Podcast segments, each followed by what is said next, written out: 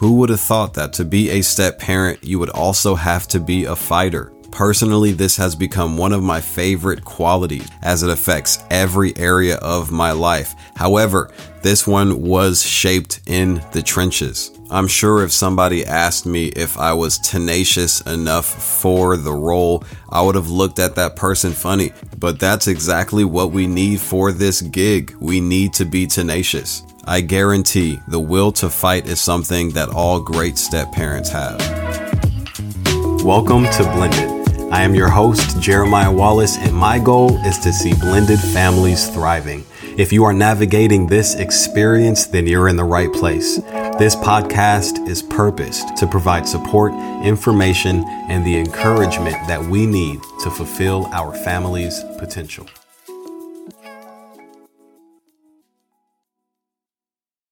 What is happening, blenders? We are hopping right back into qualities of a step parent. Pretty self explanatory as far as what it evolves around, but we are addressing some essential aspects, traits, characteristics of an individual that is occupying the role of a step parent. And while these, these things preferably are present in life and they're being practiced separate from being in this circumstance, it is essential for everyone's sake that these qualities are present and under further development while we are in this role, while we are in this marriage relationship and functioning as a step parent. And the one we are focusing on today, a quality that is important for step parents is the will to fight. Now you can end up on either end of the spectrum or somewhere in between. I like to think that I've I've achieved a bit of middle ground when it comes to being a fighter, but there's a tendency to either be on the agreeable end and conflict is not my preference. I do everything in my power to avoid it. It doesn't end up in my favor. Some of us when we experience the angst that comes with it, we just, you know, there's a falling apart process. And there are others that are on the extreme end and they wear earrings not for the sake of fashion and appearance, but they wear them simply so that the moment that arises where they can take them off as a declaration that they are ready to battle, they're for it. It just adds drama to being a person that is comfortable in the space of conflict. And for those of you that have been listening to the podcast for a while, you already know I used to be more so on the agreeable end. Let, let's just, let's all get along. Why not? I went to the extreme end of just picking fights and having issues every which way because life was full of conflict and drama. So I was like, all right, let's go all the way there. I have matured and I'm somewhere in the middle. I still can stray to the left, far left, or far right from time to time. But I like to think that I've gotten some balance. I've gotten some cohesion in my life. And as we are addressing this quality of the will to fight, I want you to know that I'm, I'm not referencing a quickness to be combative or to engage a scenario that has some tension associated with it and therefore you're just ready to hop in. That is not what I'm talking about. I'm not necessarily speaking on a pure willingness to fight. The will to fight is more so a combination of the ability to fight well and the discernment to pick your spots. And for those of you that have any familiarity with combat sports such as boxing or mixed martial arts, the greatest fighters are known for those two things. One being the ability to fight well, as well as the discernment that they exercise in order to pick their spots. And I feel the need to calm down all the spicy people that are listening to this episode. I am not talking about you literally fighting. I am just using the example of professional fighters because we can relate to them.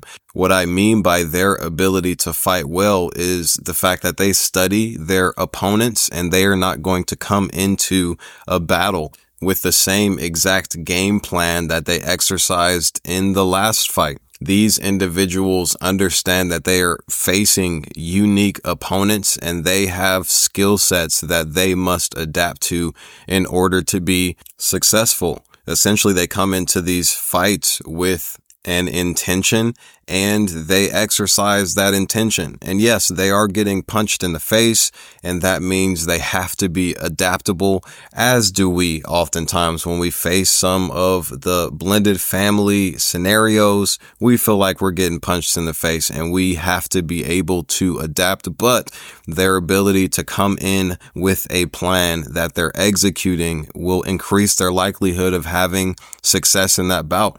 And again, there's also the discernment that they use to pick their spots. After doing all of their studying and their preparing for months upon months for a bout, when they find themselves exchanging kicks, punches, whatever with this individual, they have to remain composed so that they can pick their spots and either submit or knock this dude out ultimately these individuals step into this ring, into this battle with another individual, and their intent is not to swing randomly and wildly and hope to land a punch. While training, they actually learn to defend themselves first and foremost. And then during the fights, they pick their spots strategically so that their strikes are effective. And while I know that you are not navigating life's circumstances and conflicts from the perspective of a fighter necessarily, but I want you to pause and think for a moment. Are you fighting well? Meaning, have you learned from your previous conflicts? Have you learned from your previous mistakes? And therefore, you're watching the tape. You're coming into new situations, new challenges, trained up, having learned from previous bouts and challenges in your life. Did you fight well in your most recent relational, marital, or parental conflict? If so, great. Learn from it. If not, great. Learn from it so that you can carry it into your upcoming fight because you do, in fact, have an upcoming fight. Also, are you discerning well? Are you picking your spots adequately, resulting in your relationships being strengthened, your family being more secure, and your relationships, even with those that are not the healthiest, even those that can be considered toxic, those are not sacrificed because you chose to fight from a place of intimidation opposed to fighting with authority, but from a place of humility for a fighter, the inability to pick their spots, to know when to defend themselves and then to go on the offensive is the difference between being knocked out and having longevity and great success over time. It's the difference between a clumsy fighter that might have some knockout power versus somebody who is respected and considered a professional. And when we are not able to discern and pick our spots, we are susceptible to harm, as is our marriage relationship, and we are likely to hurt other people. And if I were able to identify a third aspect of the will to fight, it would be the ability that we have to get back up. There isn't a person listening to me right now that has not made a mistake or just outright gotten your butt kicked and overwhelmed by what you've had to face.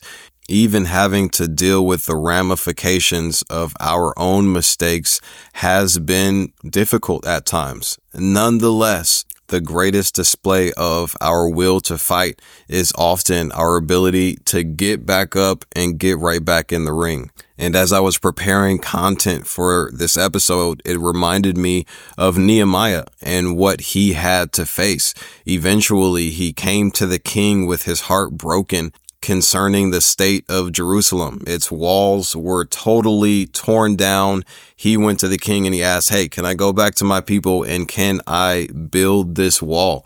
And eventually the king approved and he assembled some folks to start the process of building the wall. And it was miraculously reestablished in 52 days.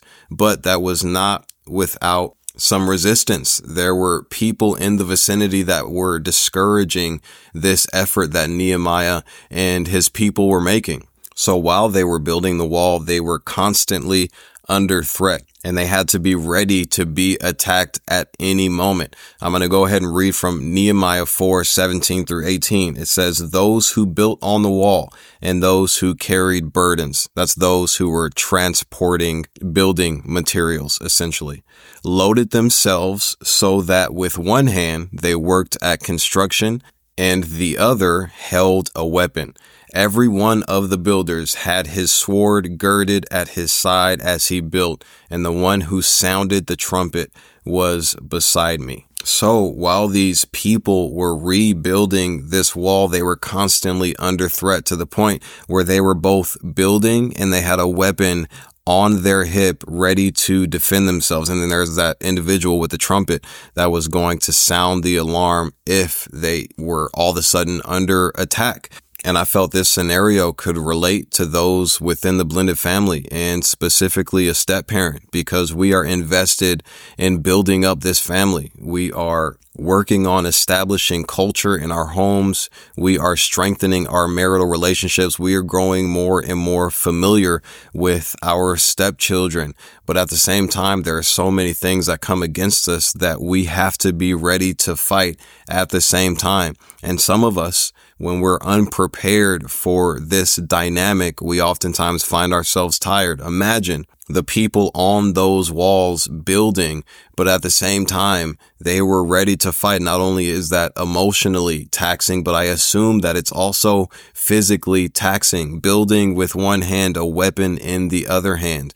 We would like both of our hands to be invested in one or the other.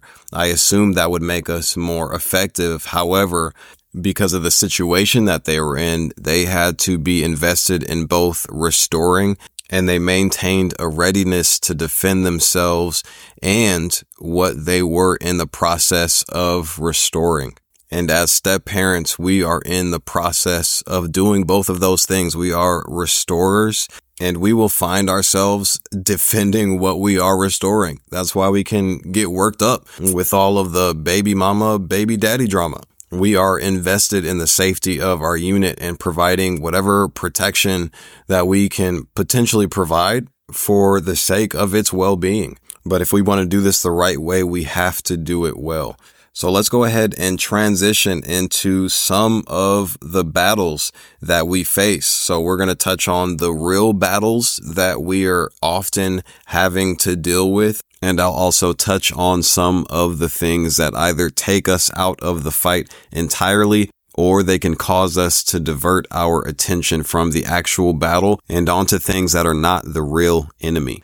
So the first real battle that we have is with ourselves. It's our feelings, the conclusions that we've drawn about our role, about our spouse, about our children, and the lies that we often find ourselves entertaining. In other words, one of the biggest threats to your family is you. As a step parent, you can be one of the biggest threats to your family, and therefore you will often find yourselves having to battle against certain narratives that you have, beliefs that you have, your feelings that are so strong that it's hard to bypass them. There are two things that are constantly fighting against one another. And that's God's objective truth about a matter according to his understanding. And then there's our filter that is not as effective, especially when we find ourselves in moments where we are compromised emotionally for some reason our convictions and interpretations of certain situations will have us draw conclusions about a matter that will either serve us and our family or it will do the very opposite. So there is a real time battle that we are having with ourselves. And I experience this still to this day from time to time, but it was especially potent early on within my marriage and functioning as a step parent the lies and the strength of my feelings, it was just coming at all angles constantly. So I had to learn to engage in a certain kind of battle with myself that evolved around my mind being renewed. I knew that I would not remain married. I could not function as a step parent if I remained the same individual with the same mindset. And if I were to suggest that everything has to conform to my understanding and my feelings, there's no way that it could have worked. So I started to battle against my beliefs that were inconsistent with what I knew the truth to be. I can honestly say that I was the biggest battle that I had to face. And that might be the case for some of you. The second thing that we have to battle against is threats to the order of our homes. And there are things that systematically compromise the way in which things should operate within our homes.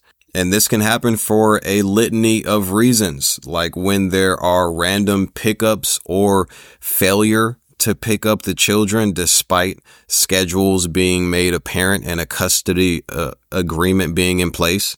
There may also be random reschedules with the other parent, incessant phone calls, unannounced drop-bys, in-law conflicts, or other threats to the order of the family. And this is a pretty big deal because within the dynamic of the blended family, there are other areas that are just naturally compromised. So what we want to do is control the things that are within our control. And establishing order within our homes is just one of those things because the last thing that we want to do is abuse or take advantage of a child's resilience or the flexibility of our significant other. Just because an individual can take some pretty hard punches to the face without falling over doesn't mean we should continue to hit them in their face it's actually super beneficial not to be hit in that area. And just because you can kind of handle or deal with some of the things that mess up your schedule or some of the inconsistencies that you have to experience and therefore creates a little bit of tension, conflict or frustration toward your spouse just because you can handle that stuff doesn't mean you should entertain it. While we do want to remain flexible because things do happen, we should absolutely have a structure in place so that everyone can have an expectation. Everyone is familiar with what the plan is, what happens on this day at this time so that we can create an order that once upon a time may have looked more like chaos. And for those that may be early in your relationship, you likely don't have a lot of respect, whether by in-laws, whether by exes or whatever.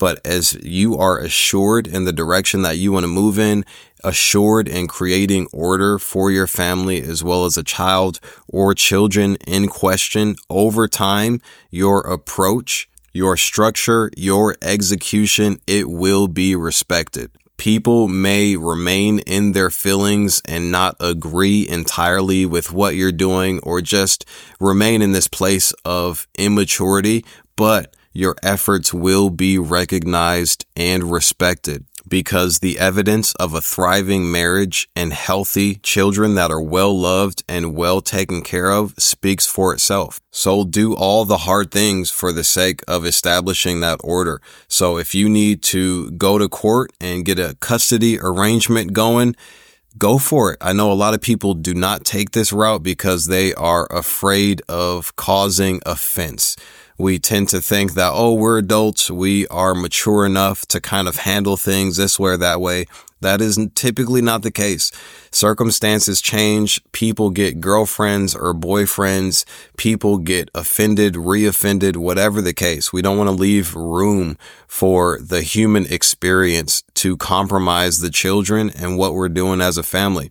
So get a custody arrangement going so that the terms are clear. You also want to iron out details concerning the holidays, whether child support will be necessary, and then leave it at that. It's obviously in your best interest to approach matters from a place of a sound mind and you want to have a pure heart opposed to like getting vengeance or trying to harm the other party. But you have to keep your eyes on the prize. You are establishing order and protection for your family. And this will likely benefit the other end as well, even if they don't see it or accept it. We cannot be afraid to ruffle feathers for the sake of establishing that structure that is so necessary for our family. This is simply a battle that we have to engage or else. And I can promise you, many families have fallen apart. Many marriage relationships have been infiltrated by the past in one way or another. And then a ton of kids have been harmed. They've been totally compromised because of the lack of order within their homes because parents didn't exercise their due diligence in protecting them in the way that they deserved for the sake of their development. So, yes, this is absolutely a fight that we have to take up. And the third battle I believe we have to engage in frequently is the influence of culture. If any of you are paying attention as of late, uh, here in the U.S., specifically California, our culture is kind of garbage. It is, it's perverted ultimately. And our culture has no issue with addition. So what they want to do is invite our children and even our adult family members, our spouse into the debauchery. Every once in a while, I have to remind myself that we are the first generation ever to have iPhones, to have these things at our disposal, to have a connection with the entirety of the world, essentially. This hasn't been the case for 99.9% of history. We may have adjusted to it and it's become normal because again, we are adaptable human beings, but this is an abnormal experience. And everyone, especially children, are susceptible to believing certain things, viewing certain things, being driven and inspired by things that are not consistent with what is true or good for them. So, for the sake of supporting and providing protection, we are in each other's business as a family. And it's not to the point where it's over invasive and completely threatening people's independence, but we care. And inserting ourselves takes place in the form of constantly having conversation, even about the little crushes they have with boys at school. Me and my wife, my wife mostly, but having this conversation with our seven year old, our 10 year old, our 14 year old, obviously she's going to be a little bit more hesitant which is annoying. That's another story for another time. But being present in their lives and having these open conversations make all the difference concerning the information that they're receiving and how they're processing it. We've also made it very clear to our 14 year old that her phone is our property and we have the right to look through it whenever we please. And I know that that is a big source of conflict for a lot of parents feeling as if they have the right to be concerned with whatever it is their child is looking at or however they're engaging with their phone or whatever other electronics they have. A lot of parents consider it invasive and overstepping when it comes to checking out what it is that their children are checking out. But for us, we would prefer to err on the side of protection and being invested in their life as they are being shaped and exposed to so much stuff instead of naively trusting that they are going to make right decision after right decision. That's just not the case. We have to remember how dumb we were when we were teenagers. I really don't even remember that time in my life. Guess why?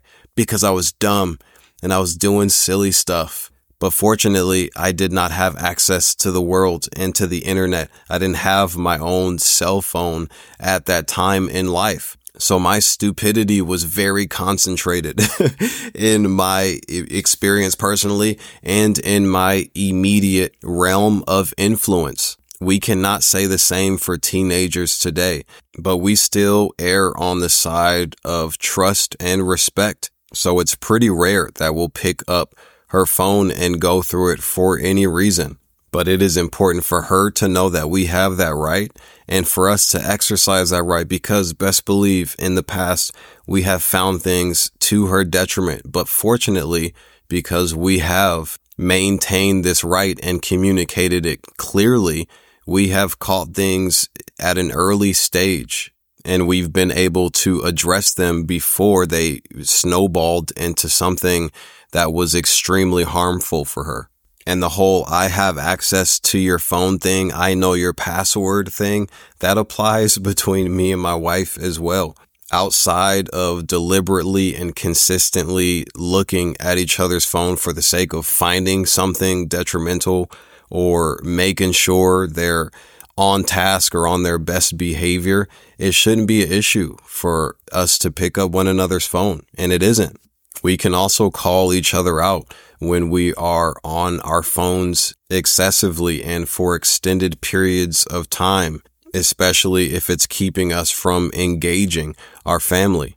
And the phones and electronics, those are just a, a, very clear example of what can function at the detriment of each individual and therefore the family. But the way in which we combat culture from impacting us on an individual and a collective level is intimacy, close relationship, caring enough to engage one another to the point where we know when something is off. And it's a wonderful thing when your children experience conviction for some reason and they feel safe enough to talk to you about it so that you can understand what happened together, assist them through it, and they're better for it. That's something that transpires in a space where intimacy is taking place. And we've had both ends happen where a child, one of our kids felt comfortable enough to do so. And we have felt when they aren't comfortable enough, when they felt as if they would get the hammer as a result of confessing whatever it was that they did or didn't do. But there is a culture outside of our walls that is coming for our children. It's coming for our marriage. And none of us have to look far in order to recognize casualties and many of which are in our own families as far as divorce or separation or we've experienced it previously. This culture of ours has no concern for what's happening within our family specifically or what's happening with us on an individual level. It will swallow us up and it will proceed to swallow up the next person and the person after that. So as a parent and a spouse, you will from time to time find yourself combating the very culture that is trying to corrupt your understanding of what it means to be in a marriage relationship, to operate as a parent. And you're also supporting and combating the very things coming for your spouse and your children as well. So we will find ourselves in battle, in a fight with those three things the most frequently. That being ourselves, the lies, the narratives that we oftentimes have to combat. Then there is the threat to the order that we are establishing within our homes. Structure is necessary for the prosperity of our family. If we want to thrive, if we want to be healthy, if we want to do things the right way, that requires order. And then there is culture and its subtle or not so subtle attempts to intrude on what it is that we're doing as a family. And while culture tends to corrupt on an individual basis, if one of the members of our family are compromised, then our unit is compromised. So it's necessary for us to fight against this culture that is super jacked up. But before I end this episode, I wanted to touch on a few things that tend to cause us to step out of the fight or they redirect our attention. So we are battling against things that we should not. And there's weariness and that being growing tired. And that typically happens as a result of getting worn down. Like I talked about Nehemiah and the guys that were on the wall, they were both restoring and they had to stay ready to fight at any given moment. They were tired, but one of the ways that they were encouraged or they got their energy back up was through prayer. They would constantly be talking to God, specifically Nehemiah, as they were rebuilding the wall, and therefore they would be encouraged and revitalized so that they can continue the work that they were doing. There's also marital disconnect. It's essentially a complacency that transpires within the relationship. And how this happens is no date nights or we just get so familiar with our spouse that we are convinced that there's nothing more to learn. Like I know this person, this is my person, and therefore I, I've arrived at this place of comfort. There's nothing more that I need to do. And there's this assumption that we will continue to have this strong connection or understanding. We'll remain on the same page in spite of not making extra efforts to connect. And I'll tell you firsthand, this is wrong. There needs to be intentional touch points as well as date nights, connections, opportunities to learn one another, grow together. This is a lifelong process. So if marital disconnect transpires, it's likely due to complacency. We need to recall who we were early on when we had maybe not necessarily the infatuation phase because that's not super healthy, but when we had had just a respect and a, a love for one another. And therefore, we were willing to go above and beyond. We were willing to serve opposed to looking to be served. And this is crucial because in the midst of marital disconnect, everything else falls apart. We are not as effective as parents. We are not as effective as workers. We're not effective in every area of life. We can get the praise of other people, the recognition, all that. But if this very important covenantal relationship and this promise that we've made with this other human, if it's diluted and if we are not honoring our promise, then all those other things are going to suffer.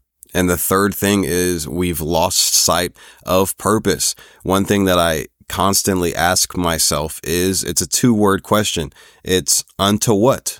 Unto what? Why am I invested in this thing? Why am I giving this thing my attention? Why am I making this certain effort? And if I can't answer that question, then I'm likely not to be as committed, nor am I going to be as effective. And I've found myself as a parent, as a husband, as a friend, as a servant in the church, and all of the above having to ask myself, unto what? Why am I doing this? What is the purpose? Because when we lose sight of purpose, we are just going through the motions. We'll arrive at a point where the demand feels greater than the supply. And this is the experience of pretty much all people, but many a step parents. You look at your stepchild in the face while you are experiencing a moment of defiance or just absolute rejection or whatever, just facing difficult circumstance. And then you're all of a sudden wondering like, dude, is this worth it? What, why am I even here? So it's important for us to conclude unto what? Why am I doing this? What is the purpose? So that when we experience those moments, we can hold on to the reason that we are in it to begin with. And if this is something that you have yet to do as a step parent, I suggest strongly that you do it. Write it down. Give yourself some time to determine what is my God given purpose for being in this position? A spouse to this individual, step parents to this child or these children. Why was I provided this very unique, awesome, but extremely challenging family dynamic? And I can promise you, just as it did for me, the answer to that question will anchor you through times that are very trying and then when you arrive at those mountaintop moments where things are going great, you will be reminded that this is your purpose coming to fruition. You will be able to recognize and take advantage of the fruits of your efforts all the more. So watch out for those three things, whether it is weariness, marital discord, and losing sight of your purpose. They are a threat against your will to fight. And I would love to hear which of those three tend to take you out of the fight most frequently. I'm going to leave a poll on Apple Podcasts and I would love to hear a response from you guys. I hope this episode was of help to you. Know that where you're at, you don't have to stay. We can always get better. You guys are incredible and we will talk soon. Peace.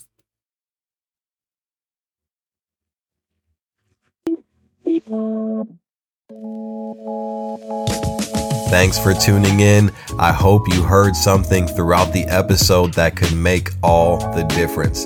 Please take a moment to subscribe so you don't miss out on any of that blended goodness. Episodes are up and running on the second and fourth Wednesday of each month. Until then, do not settle for anything less than what's possible.